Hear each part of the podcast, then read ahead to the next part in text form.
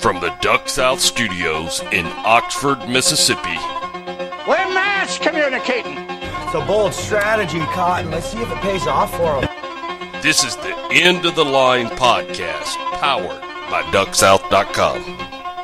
I give it a uh, a ten, a ten. Sweep the leg. You have a problem with that? Listen, see.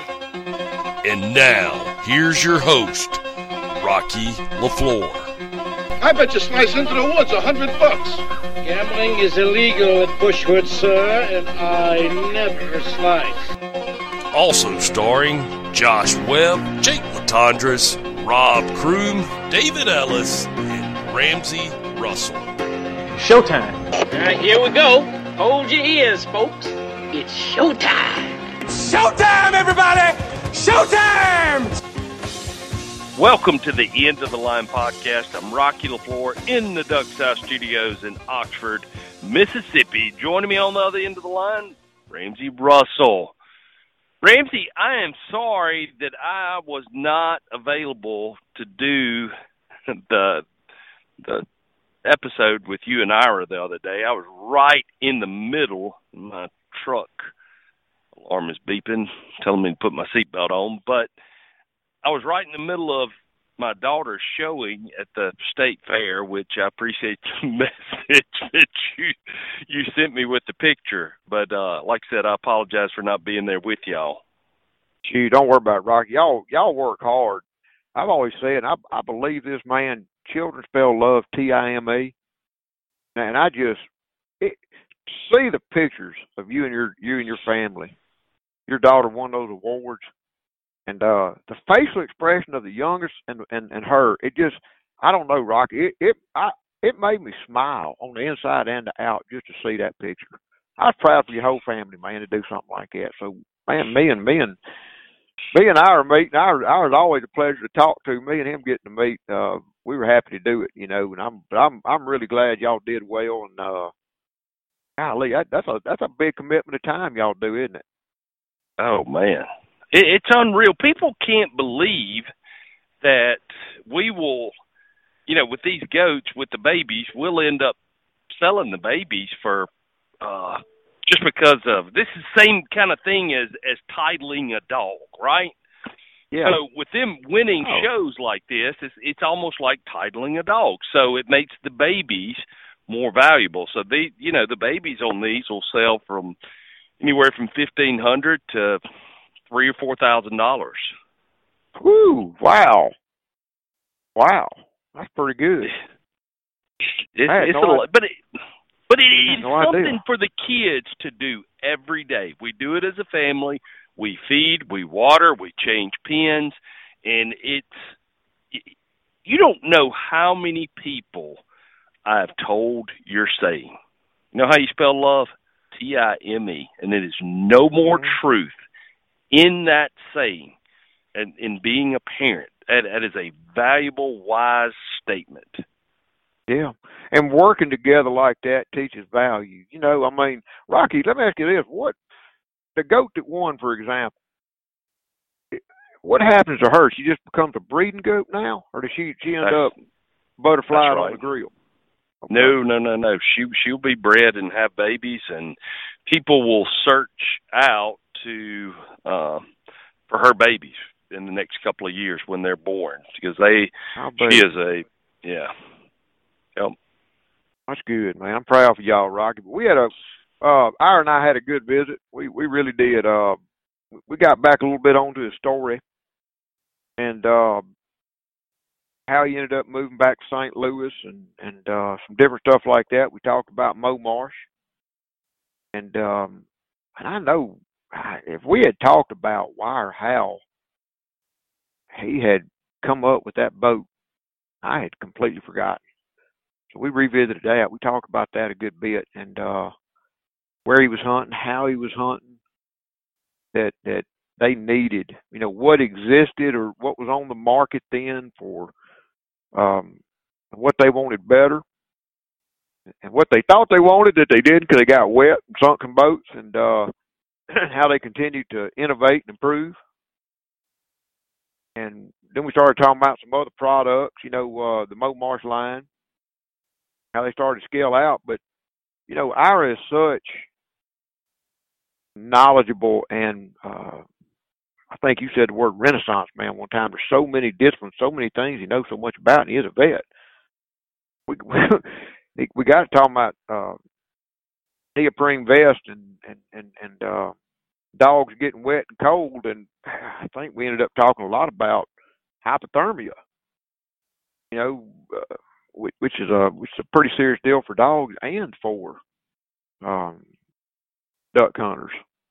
You know, and but but it's a real real good visit and uh, real Well, real guess a- entertaining, real So, entertaining. so you so you did you saved the part of because we're about to get into the part about um with Tony and Habitat Flat. That's it. We're right there, but we we we we that's kind of sort of like like he alluded to towards the end. You know, we're we're on the timeline now to where that's right about the time that he and and and the Habitat Flat boys. This this we're right there. We're right there. That's where this where it starts right here. You know, there was right. a lot of people that did not know that that Ira was one of the owners of Habitat Flats until we started this podcast. I've had a few people say, "Hey, man, I didn't even know that he was one of the owners of Habitat Flats." Right. And Yeah. him, him and his brother uh, Aaron are both owners, and then I can't remember the other gentleman's name, and then Tony. There's, Yeah, I can't remember four the of them. name. I knew the three of them. I still don't know the fourth guy's name. And uh no, yeah, I think Cho said it one time about, you know, Ira's just kind of a, uh, you know, he's not the lead singer, he's not the front guy. You know, he he's just comfortable uh playing rhythm guitar, bass, or something in the back. You know, and uh, but but he's anything but silent partner. I, that, that's my understanding. I, mean, I can guarantee you that, that he, he's way too smart. And um, Have you ever? let me ask you this seriously, from from a guy that knows the guiding world and, and outfitters better than anybody. Have you ever seen a outfitter? And don't get me wrong, they kill a lot of stuff. But have you ever seen one that is able to market no, online as well as they do? no, no, and it's it, but it's not just that. It, they they they market themselves very very well. but I have used Habitat Flats in so many discussions. I've used that name, Habitat Flats, to so many new or aspiring guides, duck guides. You know, you talk to the average average guy that wants to get into the business or is in the business and wants to grow. You know, well, what's your competitive market advantage? You might ask them. Do more for less. They they probably say. That's their idea of being competitive, is deliver great service for a lot less. You know, more for less. That sound familiar? Well, that's Walmart's competitive advantage. And in my opinion, that's not the way necessarily to brand duck hunt. If you want people to travel from around the world or from throughout the United States of America, people that can hunt anywhere they want to come to your lodge, that's not that's not really a good strategy. And and from outside looking in, watching Habitat Flats since those days, um, you know, they they built that business the old fashioned way. Which is not to say they limit on duck every single day, because duck hunting's duck hunting anywhere. But they do put in a lot of work on the habitat. They they they do put in a lot of work uh with client services. But you know, they they define man. their business as simply be the best. And I really truly um for a commercial operation I, I revere Habitat Flats as the standard, the gold standard of outfit and service. I, I that's Oh, I that- agree. That's just my that's my impression of them. You know, and and and you know, I'll tell you this too. Um,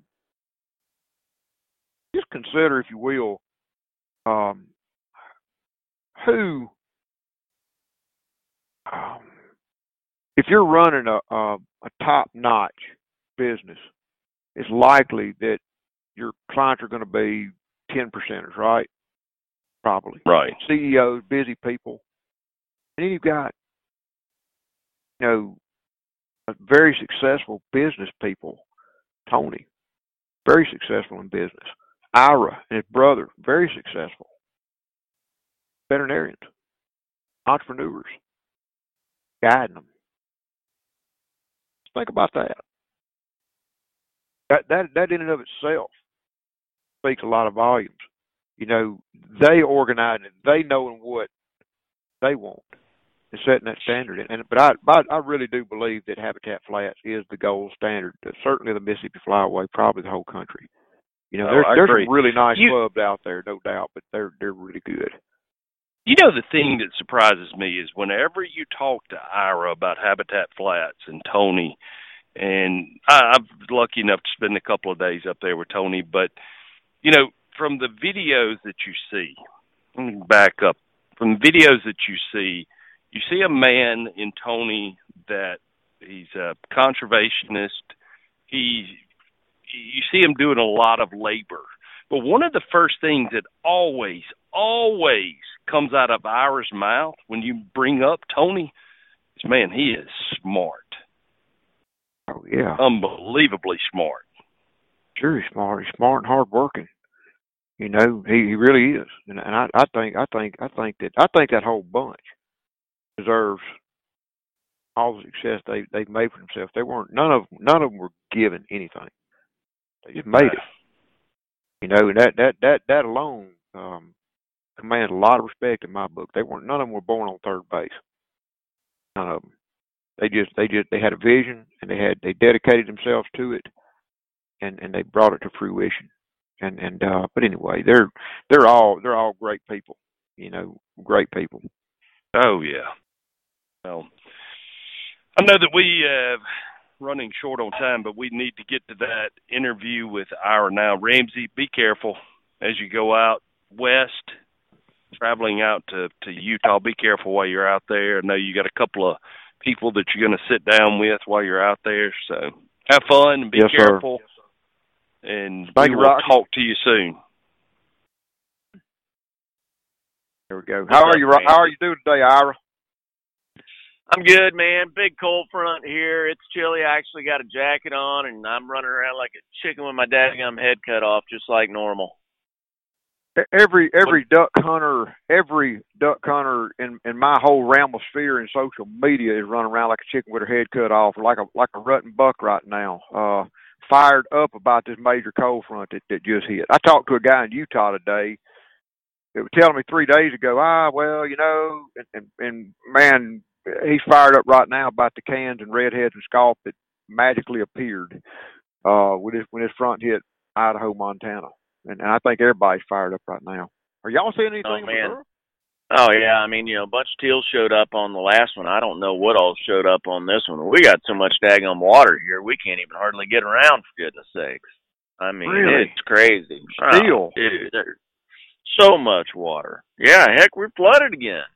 Oh, I, Yeah, I did not know that. Last week for a week, and then the water got off for a day or two, and then got another daggum rain, and we're flooded again. So, uh, that just creates.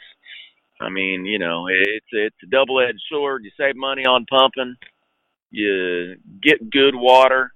Um, kind of, you know, jacks up your food a little bit. You can't do a a managed uh, addition to where you're, you know, just keep them on spoon feeding them, keep them on the tit the whole time. You know, uh, you Mhm. lay all your cards on the table right from the beginning, and there you go. But they call them waterfowl for a reason. That, that you're better off having the water and not having it, for God's sake. Well, you know, especially if you've got, especially if you've got some food and cover, because I, I, I just remember some research one time when they were uh, developing uh, I aerial surveys, midwinter waterfowl counts, and everything else, and just all things equal, there are more ducks where there's more water on the landscape.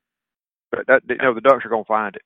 It's going to attract them, like from outer space, they can see it, and here they come. So, y'all may be in good luck. It's just you got to get up there and, and get out there too, and that could be a problem. Yeah, I mean it'll it'll all get back down to where it's normal and manageable. I I would assume, but you know, there's all these conversations about uh you know flooded corn and this and that and why don't the ducks come south and all that stuff i don't know how many people realize it but you know last year there was so much water in the missouri river corridor um man there were there were just a lot of ducks that you know were in that northern missouri uh nebraska missouri river corridor that that just got no pressure you know i mean they had miles and miles and miles and miles of habitat, and this year is way more significant. I mean, heck, all the way from the Dakotas, all the way down here, uh, there is just water everywhere. I mean, I, I don't know how many people you talked to that drove back from Canada down I twenty nine, but you know, it's just and there's water all over. Those ducks are going to have a lot of places to be. Well, it was a wet spring, a wet summer. Now it's going to be a wet fall. I know. I know. Uh, I'm presently in Ontario. Just got back from you know Western Canada, and from as best I can tell, from Ontario to Alberta, and then uh, the whole northern tier, Michigan over to North Dakota is ocean. I mean, it's it's it's like unprecedented wet. It's wet, wet. I know. I know, and you know, in the Canada, of course, it's all spotty around. Some place dry, some place wet. But I'm just saying uh, they're, they're behind on crops. Let me put it this way: all them states and places I just said are all behind on crops. They were late getting the crops in. Now they're late getting them out. Uh, and, and on top of that, the fields are wet and, and the seed is wet. You know, uh, it sounded to me, I talked right. to somebody today, uh, about what's going on out in Saskatchewan and, and he said, man, a lot of the farmers are just starting to swath fields hoping that the the the the, the ground will dry out enough they can combine it because it's just wet and they can't make it dry. And and it's and, right. and, and they said he said that's turned into a disaster, made the geese hard to hunt because, whew, man, they are they are swarming those uh, swath fields. But but right. this cold, this is real winter coming. This is real winter, uh, a real good front fixing to hit. That that I got me, and it's a full moon. So you know, it's just it may be that year maybe that year that, that a lot of these birds just say, man, it's time to fly south. Let's just fly south early, take an early vacation. You know, they've been early the last two years. I mean, we'll see what happens this year, but I sure wouldn't be surprised if they aren't early again. I mean, they've been significantly early to us in Missouri the last two seasons. Um, That's good. So it's made for some great November hunting, but you haven't for a long time. Yeah, well, if you don't turn them loose this year, Ira, I'm just gonna come up there and see you. Well, I got to yeah, come see my dog. They they, they they they they don't come down to Mississippi. I may just have to come to Missouri. we'll do it. Yeah, we'll do it. Oh lordy. Well, man, where did where did we we've had some great conversations the last few weeks, but where did where did we even leave off with the the Ira story? Pick pick pick a spot on the map. Throw it throw a dart. Throw a dart at the timeline and take off, man. I mean, you, you got such a fascinating story. It'll it'll it'll be fun no matter where it lands. I think I think think we were talking about like the snow goose stuff in the in the late '90s, weren't we?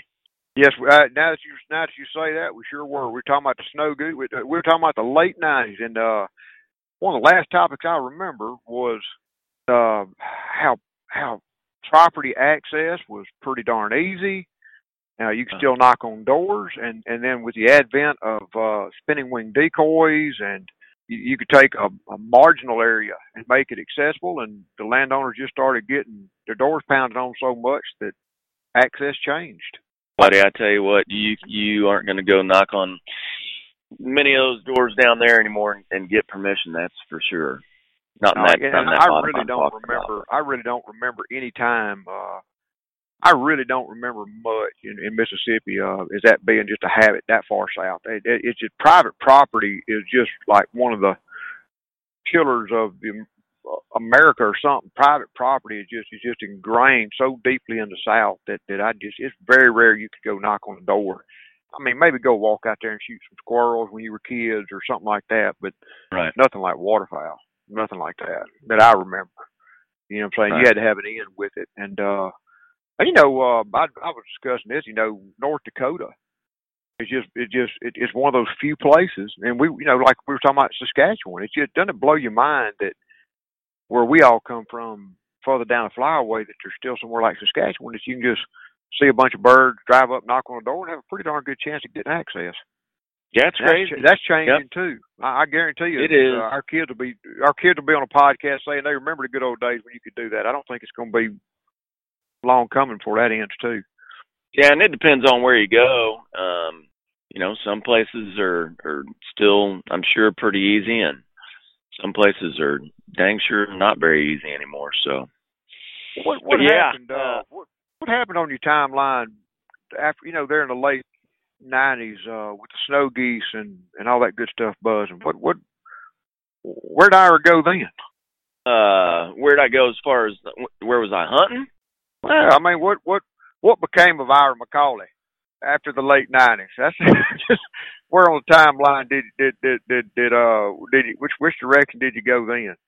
Well, there were lots of things that were changing. You know, at that point in time, I was living in Kansas City, um, working at the emergency clinic all night and, and doing relief work during the day. So basically, like being a substitute veterinarian. You know, if someone needed some help or whatever. So I was working around the clock, except for uh, when hunting season rolled around, and then I'd just quit all my all my daytime stuff, and so I hunted a whole bunch. And uh, I was planning on staying in Kansas City.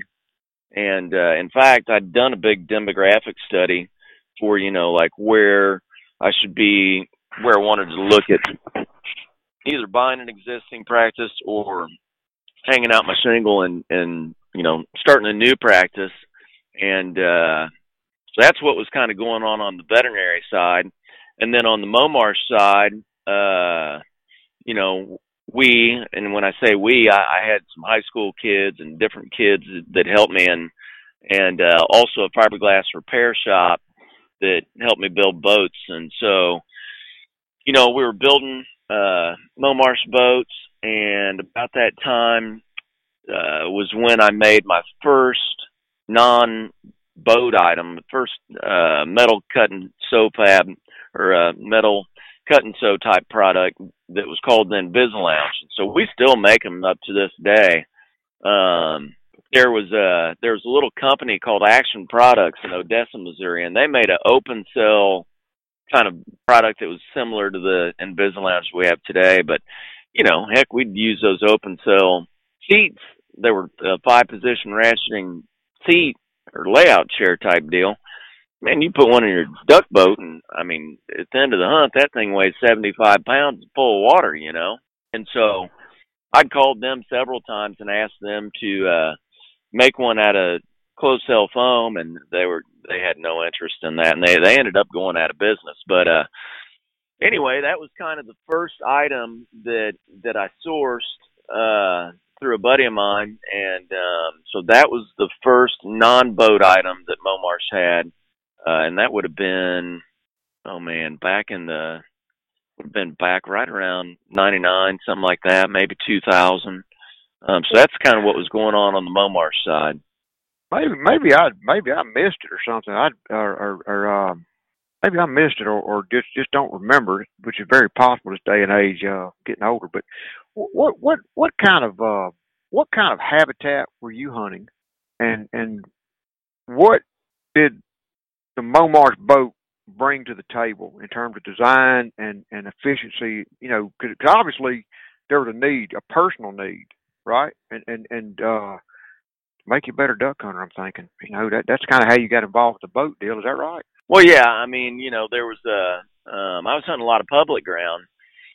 So here in Missouri, we have a lot of public access that's unimproved. So you know, they basically like WRP tracks, but there's no blinds. Or maybe they'd be ag units, you know, but there's no blinds or anything there. So you draw a pill, you kind of get uh, an area that you're assigned to, and then you just go and figure it out. You know, you bring your own whatever. Either you sit on a bucket and you know hunker down, or take a knee, yeah. or or or whatever. But you know, it um back then I didn't have a John boat. I didn't have anything, and so you know there was there were several people in Missouri that were building layout boats that uh that were mainly wooden, and they kind of originated in Iowa. And uh so you know you throw all your stuff in in your boat, and you use your boat as a tool to get yourself and your dog and all your gear from your put in to wherever you were going to hunt. You throw all your stuff out then you grass your boat up. So then it's your your hide and you're comfortable and instead of staring at the water trying for the ducks not to see your face you're laying there you know looking up and enjoying the whole show and uh so it just brought a whole lot more enjoyment to your hunt you know what i mean sure yeah, but those uh those wooden boats were heavy i mean you know they're probably 100 180 pounds same thing.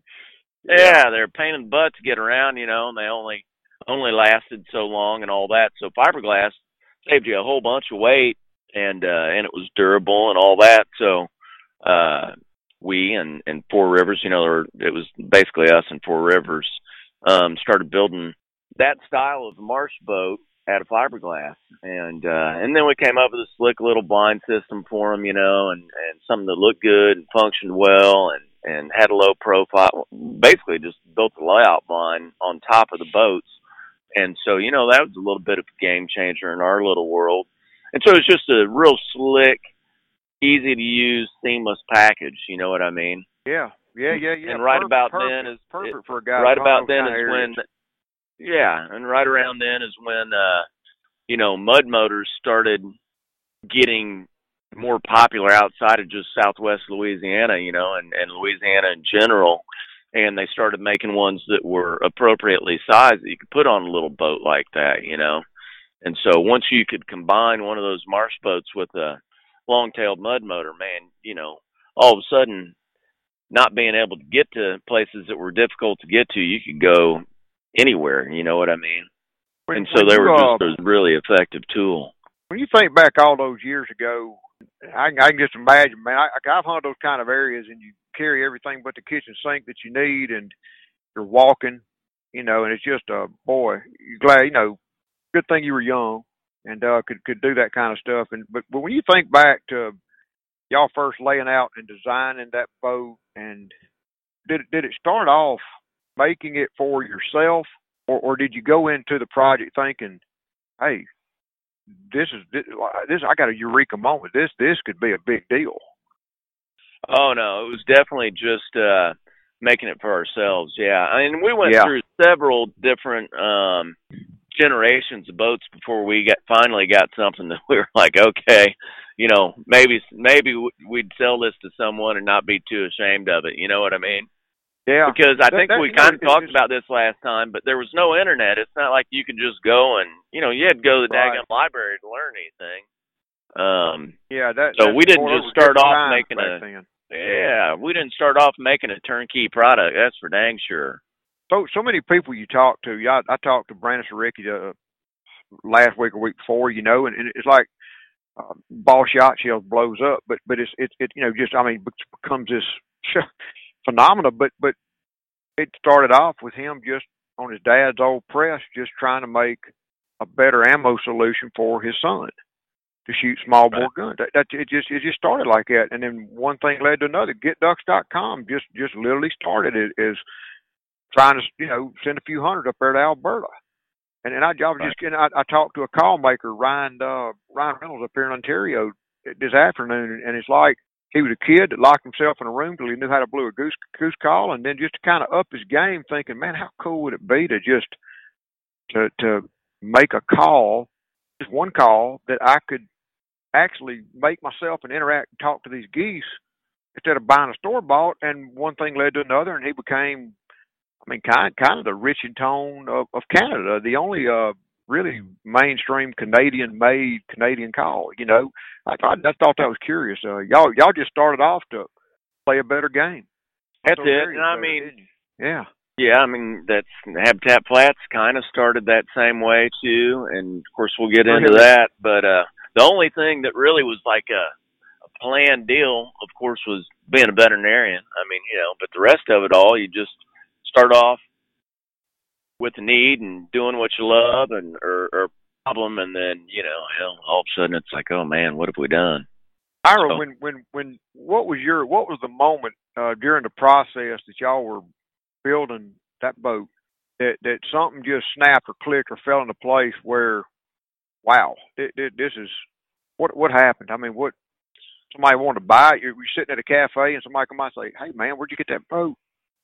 Um, no, I mean, so we started off building them really small. You know, we're thinking, okay, we need a really small boat so that we can, um, you know, be as invisible as possible. Well, it didn't take us very long to figure out that that was not a good idea. I mean, you know, the boat needs to be big enough to be safe, and uh, it needs to be big enough that your your big fat ass isn't hanging out of it. You know what I mean? So yeah. we started off making really little ones, and man, I mean, we're thinking them and all that, and that's the reason I called him Fat Boy. Yeah.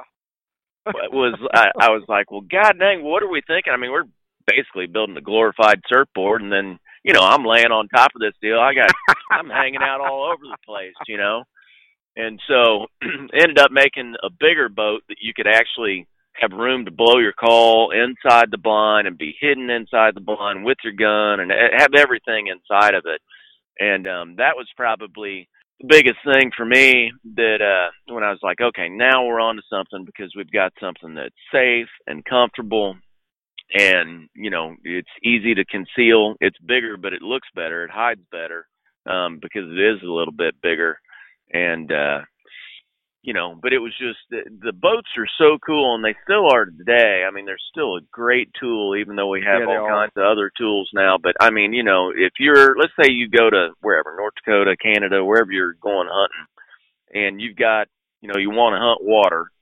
Um, and remember, back then, that was all you could hunt was water because there weren't any spinners. I mean, people geese, goose hunted in the fields, but there was nobody, nobody duck hunting in the field. You know what I mean? Unless you're shooting ducks over a honker spread or a snow goose spread or whatever. And uh so you know, heck, for several years we went to North Dakota and we'd put our boats in on some of those bigger, you know, bodies of water. And heck, we might go five, six, seven miles, you know, with our mud motors, where from where we could have public access to where we were going to hunt.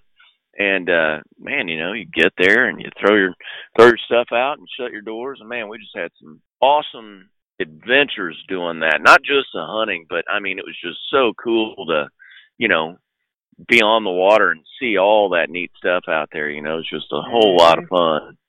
It was just a cool experience. So, and here in Missouri, I'd say I'd say a lot. I mean, there's still a lot of people that hunt out of layout boats on our public lands here. Oh yeah, and and it, it's not like we're not we're not talking layout boats like wide open water, are we? We- We're talking cover, big tracks that are covered with. When we say WRP in Mississippi, that that's usually uh ten to twenty year old hardwood plantations. In Missouri, it's, it's, you you got a lot of grassland type stuff, don't you? Yeah, it'd be mainly moist soil units. Yeah, moist soil units Mhm. for the most part. So, but no, a, a true layout boat is is a big open water boat for hunting divers. that's painted gray or whatever, you know. But we we call them layout boats here, but truly they're really more marsh boats technically Mm-hmm. Marsh boats. Yep. Yep. Yep. And uh so, you know, there's uh a lot of the early ones were were what we call double enders. So you didn't have a transom on them, you know, it was kind of tapered on each end, but they still had a pretty flat bottom with a with a pretty flat chine and they were really made for poling. So that's how everybody got around was with a push pole. They didn't paddle real great.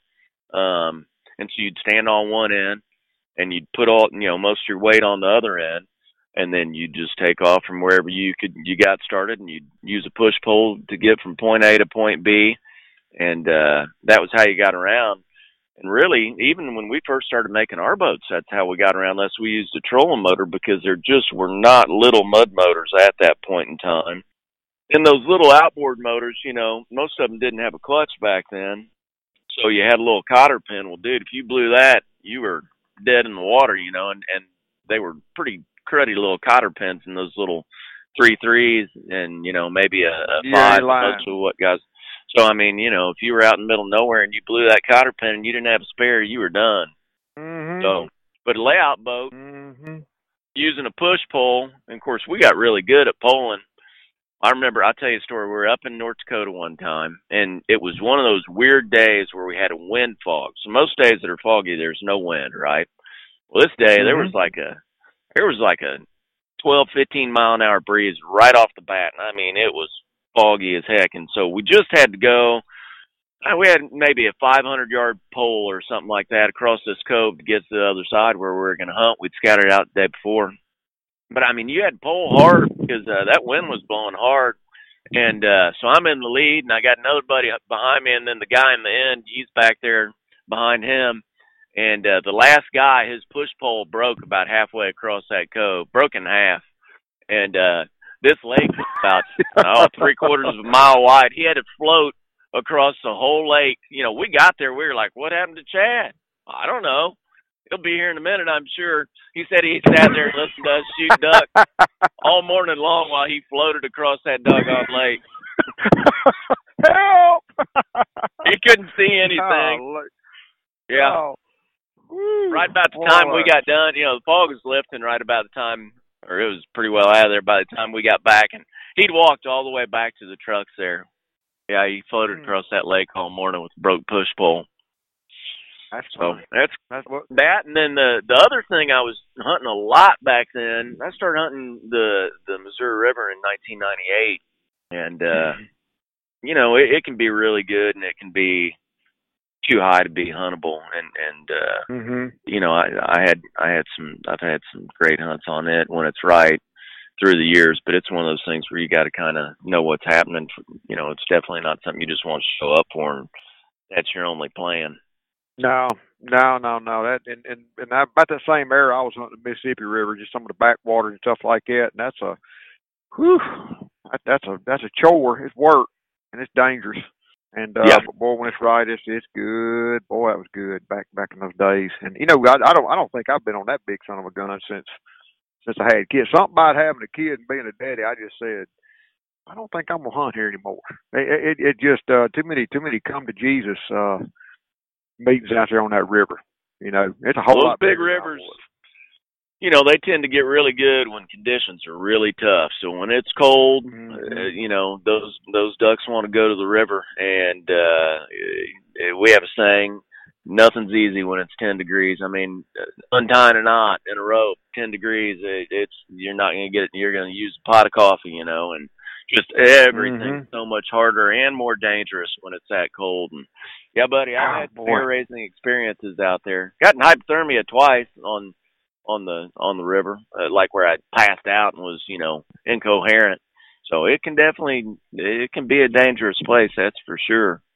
I, I don't recall really ever getting hypothermia. I, I did, except maybe uh, the closest I think I may have ever come of all places was Argentina this year. There was ice, and I had a hole way up in my waders, and I'd worn I, no telling how long that hole had been there. Just a hole where I'd sat on something, and you know, you know how it is when you you know you got a leak in your waders on a cold morning. You feel a little something at first. It don't feel wet. You just feel something, and you Mm. stop and go, "I wonder if surely that's not a leak." And then ten minutes later, you realize, you know, you're leaking like a sieve, and my outfitter, my outfitter told me that morning, I go, we get back truck. I said, I got to go. He said, well, I said, no, I got to go now. I, I run the lodge out of hot water trying to warm up. Yeah. And later, later at lunch that day, he was saying, well, I knew you were cold because you were taking 100 yard shots trying to finish up the limit, you know. But anyway, I, Yeah. I don't know if I've ever had just true hypothermia. You ever dealt with man. hypothermic dogs in your career? Oh yeah, yeah, several times. Usually, you know, other people's dogs. Um, well, always been other people's dogs, but uh, heck, Jimbo and I were hunting together. I don't know, two, two or three years ago, and he had a vest on on his little dog Charlie there, and uh, man, she got all jacked up. We had to call the hunt and get her out of there. She was all messed up, and most of the time, when dogs are hypothermic, it's because they have a poor fitting vest and they just can't get Really? that water away from them. Yeah. So Well, vest well, can be good, you, but it can also cause it.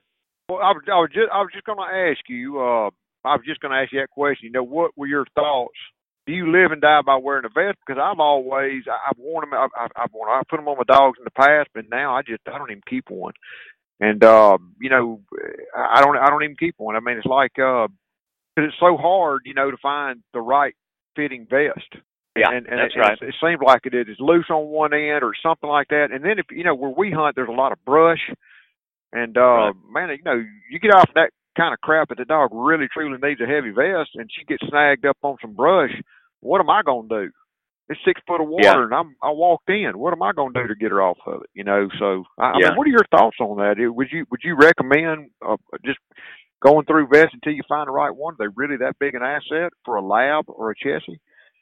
Well, I have a lot of thoughts on vests. I mean, I've spent a lot of time thinking about them and and working on them. Um, I I don't hunt Sadie with the vest. I mean, she is tough as nails, and uh she Mhm. hates the vest. And I've just never had a problem hunting her without a vest. And I mean, I've hunted her in some brutal, brutal stuff. Um, I mean, times and places where I, I should, probably shouldn't have had her out there. But uh the other thing to think about is that a dog, just like us, a dog's body shape and type changes throughout their lives, right? So when they're young, man, they're thin. They got a they got a really skinny waist, you know, and a pretty good sized chest, and and they really Like a gangly teenager.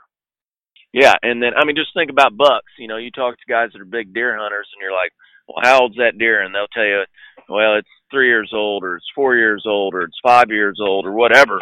Just based on that buck's, you know, does it have a sway in its back? Does it have a pot Mhm. belly? What's is its neck? You know, how thick's its neck? All that stuff. And so, same thing happens with dogs. So, really, you probably you probably need a new vest for a dog oh man, you know, every two to three years, um, even didn't get real fat or it didn't get real skinny, just because their body conformation changes as they age. So, um, yeah, man, it's not like you buy a it's not like you buy a vest for your dog when it's one and it's gonna last it its whole life. I mean, that just does not happen, you know. Yeah, yeah. Oh shoot, this dog. All right, hold on, Ramsey. What happened here? Uh, can you hear me? All right. Yeah, I, I, the audio changed a little bit. I, I thought it happened on my phone, but maybe in yours. No, it did. I got to take kid to a daggum football game. Here, let me uh get to that. There, that should be better. Is that better? Yeah, that's better. Okay. So, um, yeah, man, we we've got some cool vest stuff we've been working on. Um, I really think, I think 2020 we'll have a vest that's unlike anything else that's out there. Um, Good deal. so keep your eyes open, but Yeah. uh, but I I know one thing for sure. I know that a poor fitting vest is is can be worse when it's cold than no vest at all. Yeah, I, I've seen Every I've dog I've ever seen get hypothermia has had a vest on. Boy, Heidi, that that that's a lot. That that says a lot coming from you. It really does. And I and I I know that that uh, and you know the the crazy thing is I raised springers for a long time, which uh a lab a lab is just a much much better uh genetically equipped waterfowl dog than a springer, especially when it's cold. But uh you know their skin gets wet unlike a lab, and and you know Right. it, it was just uh, I I just saw that they did better hunting without a vest or the vest that were available at the time than than with a vest. You know, they they just Yeah, they, they you know Some dogs, you know, they when the vest is a good fit and you unzip that vest, that dog should be pretty well dry underneath there. And when you unzip the Mhm. vest, there should be steam that comes off the dog. that's So right. the worst thing you can have is a dog that's that's thin, you know, have it having too big a vest, and then that water pools down there under their belly, and boy, that's a bad Yeah. deal. They can't there, and it just It's, it's supposed their to function like a oh, it's it's supposed to function like a wetsuit, isn't it? It just warms that that kind Yeah. of water between those two layers. Yeah, yeah. That that that that makes that makes good sense. And uh, now, but if I, both I'm times I got hypothermia, I, I got wet. Both times, both times. The one time I ripped my waders picking up decoys on a piece of rebar or something, and you know Mhm. I was like, I just started picking up, and I was like, all right, I can man my way through it. And uh I mean, I was full to the top. It was about ten degrees, and uh man, oh man, yeah, man. I mean, those waders filled up, and I started the boat. I thought I was going to drive. I'm going wide open throttle down the Mississippi River, and my whole world just went, and I was out. I mean, black came in from the outside, and the world Whew. just disappeared right before my eyes. Luckily, I I I pulled the the throttle back to new, you know, from wide open throttle to neutral before I hit the floor, and uh, I had one guy with me, and uh, he he drove the boat on back and got me in my truck. But boy, I mean, it was that that was uh, a surprise to me. And then the other time, I tripped. I was picking up decoys. I was guiding a bunch of guys, and uh, I tripped picking up decoys in the current, and there was no way to get my feet back underneath me without getting wet, you know. And uh so I got wet and again it was super daggum cold. And uh same thing, man. I I got in the boat and one of them had to drive back and, you know, get me out of there and all that. But boy, you get wet when it's cold and uh and you know, you've got ways to go to get back to a vehicle or somewhere where you can warm up. That is a bad situation. When, when, when going back to that time when you blacked out, knowing what you know uh, medically and biologically and all that stuff, what what how long did you have? Would you say? I mean, that that was pretty severe exposure that you passed out. I, you know, where where where were you at? Well, I mean, I, mean, I think the worst and, thing and take take a shot of hooch and recover. I wouldn't think so. I thought it took a while to, to warm back up, or do you have to go oh. to the hospital or what? No, I mean, I just got all my clothes off and got the heater going, and uh you know, it takes takes a while. I think I had some other other clothes in my truck, but no, I mean, it takes you. I don't know, probably took an hour to where I was back to feeling halfway normal. But the the worst part though is that you're totally dysfunctional, so you're gonna die if there's not somebody else around to help you. You know what I mean? So I remember right. I was hunting with some guys one time, and one of my buddies was like, "Man, I am cold. I've got to go back to the truck." We were hunting some public ground and so we gave him the keys to the truck, and he said, "I'm gonna go back to the truck, start up, and warm up." Well, he walked back to the truck. Well, he was already having hypothermia, and so hypothermia makes you want, you feel like you need to go to sleep. So he walked back to the truck. He couldn't. He he was so cold he couldn't unlock the truck. That was before we had uh you know all the push button things lock it with your button and the fobs or whatever mm-hmm. you had to stick the key in there and turn the key well, he couldn't get that done. He was too far gone. So he decided he was just going to lay down. You know, he was tired. He was going to lay down and take a nap next to the truck. And uh so it'd been like I don't know, 45 minutes or an hour. And one of the other guys was like, you know, I'm kind of cold too. I'm it was slow, you know.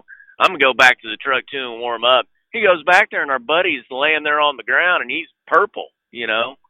So thank God yeah, he went back to check, you know, to warm up, or hell, he could have died laying right there on the ground, right outside Probably the truck. have. Yeah. Wow. So I mean, he was totally unconscious. You know, he had to get him up and get him warmed up, and they did take him to the hospital. But yeah, I mean, you know, you just it's hypothermia is nothing to jack with. That's for sure. Now, now, how how how I didn't mean to take your podcast off in this direction, but I'm very interested in this. What what, what I know I know uh regular body temperature is around 98 degrees. What are you what are you down around when you technically hypothermic like that? Man, you know, I would I, I honestly don't I mean, I, I really don't know.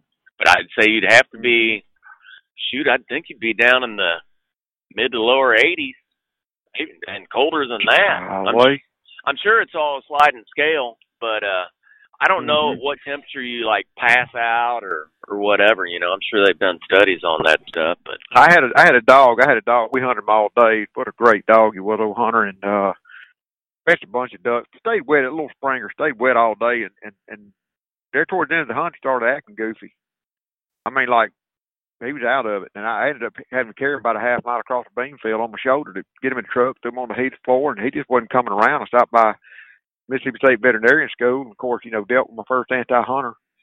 And boy, she an anti-hunter, man. I remember you talking about the veterinarians there, you know, and uh, oh, yeah. that was animal abuse. That was animal. I, she probably oh, yeah. would have reported me or, or or something, you know, this day and age. But uh, they ended up having to wrap that dog up in an electric blanket and run a warm IV through him. I mean, like I think they microwaved or somehow heated up some saline solution and put an IV to just get down to his core temperature. He was bad off. It, it was it, it was way on down there, you know. Yeah, I mean the problem, you know, at least all all the experiences I've had through the years, the problem is I'm always in the middle of nowhere when it happens. You know what I mean? And uh, I mean, luckily mm-hmm. you've got a vehicle that's somewhere that you can get to, hopefully at some point. But you know, heck, there, it's not like uh, there's really anything close. It's it's real handy. You know what I mean? Mm-hmm. As far well, as, well, as, far that's, as position care or anything. That's right. I mean, that's, that's duck hunting, isn't it?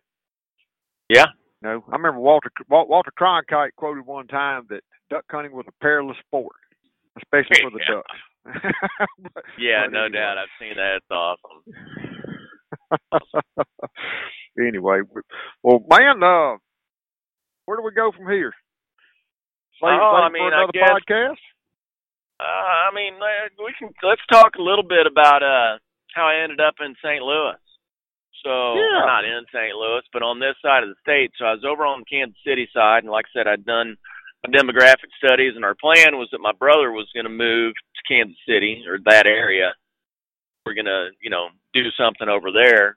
And uh man, about that time, my mom got breast cancer, and my dad had uh oh, he, he had a brain cancer deal, and so, uh, well, hell, I'm just gonna go back over there to St. Louis. Um, we'll do something over there, you know. So that's how I ended up moving back over this way, and uh, and then we ended up, my brother and I ended up, uh, we bought a little practice out in the country, and then we built another one in town, and uh, so we still have those two two offices that we operate uh, out of to to this day. So I'm still on this side of the state and uh still doing veterinary medicine over here. But that happened I moved in 2000. So, you know, all my duck hunting stuff was over there and still is really. And uh Right. I moved over here and I was that that first couple years, you know, when I was really just trying to make ends meet, uh I was like fish out of water. I sure didn't do a whole lot of hunting, that's for sure. mm-hmm. So, but then that changed again, not too far down the road. You know, um, uh, we bought we bought our first farm in 2005. So I'd been here for five years, and uh, that's really when the momentum started building for uh, you know, eventually what ended up becoming Habitat Flats over time. So. How far? How Yeah, man. far is that from? How far is that from the St. Louis area? Uh, about three hours. I mean, I live on the western edge of St. Louis, so it's not quite that far for me. But uh, yeah, Sumner's about three hours away from St. Louis. Yep. Well, sounds like next podcast we're going we're going we're going to get into some Habitat Flats discussion. Yeah, that you know, there's still I mean, there's a couple main stories and veins to go through on Momarsh side, like uh, you know, just kind of lay lay some direction out there for us. Uh, you know, so if we just kind of fast forwarded to 2012, 2013 is when I kind of started, you know, making all the non-boat items. So that's when I started making all the more popular types items. So we need to talk about that at some point, and then we we need to talk about the the sale at some point, you know, and and what my role today is in that still, and then the Habitat Flats thing will take up a pretty good little amount of time, I'm sure. We got all the time in the world, Ira. Yeah, man. Rocky will give us Rocky will give us a little at a time, and I'm looking forward to hearing about it. But uh, Yeah. Hey, I enjoyed the conversation. And, uh, take kids to the ball game, I reckon. All right, buddy. I'll do it. Have a great day. Shoot some for me tomorrow. Oh, don't worry. I'll, I'll, I'll shoot the first one for you, Ira. Thank you, sir. All right, buddy. Good talking to you.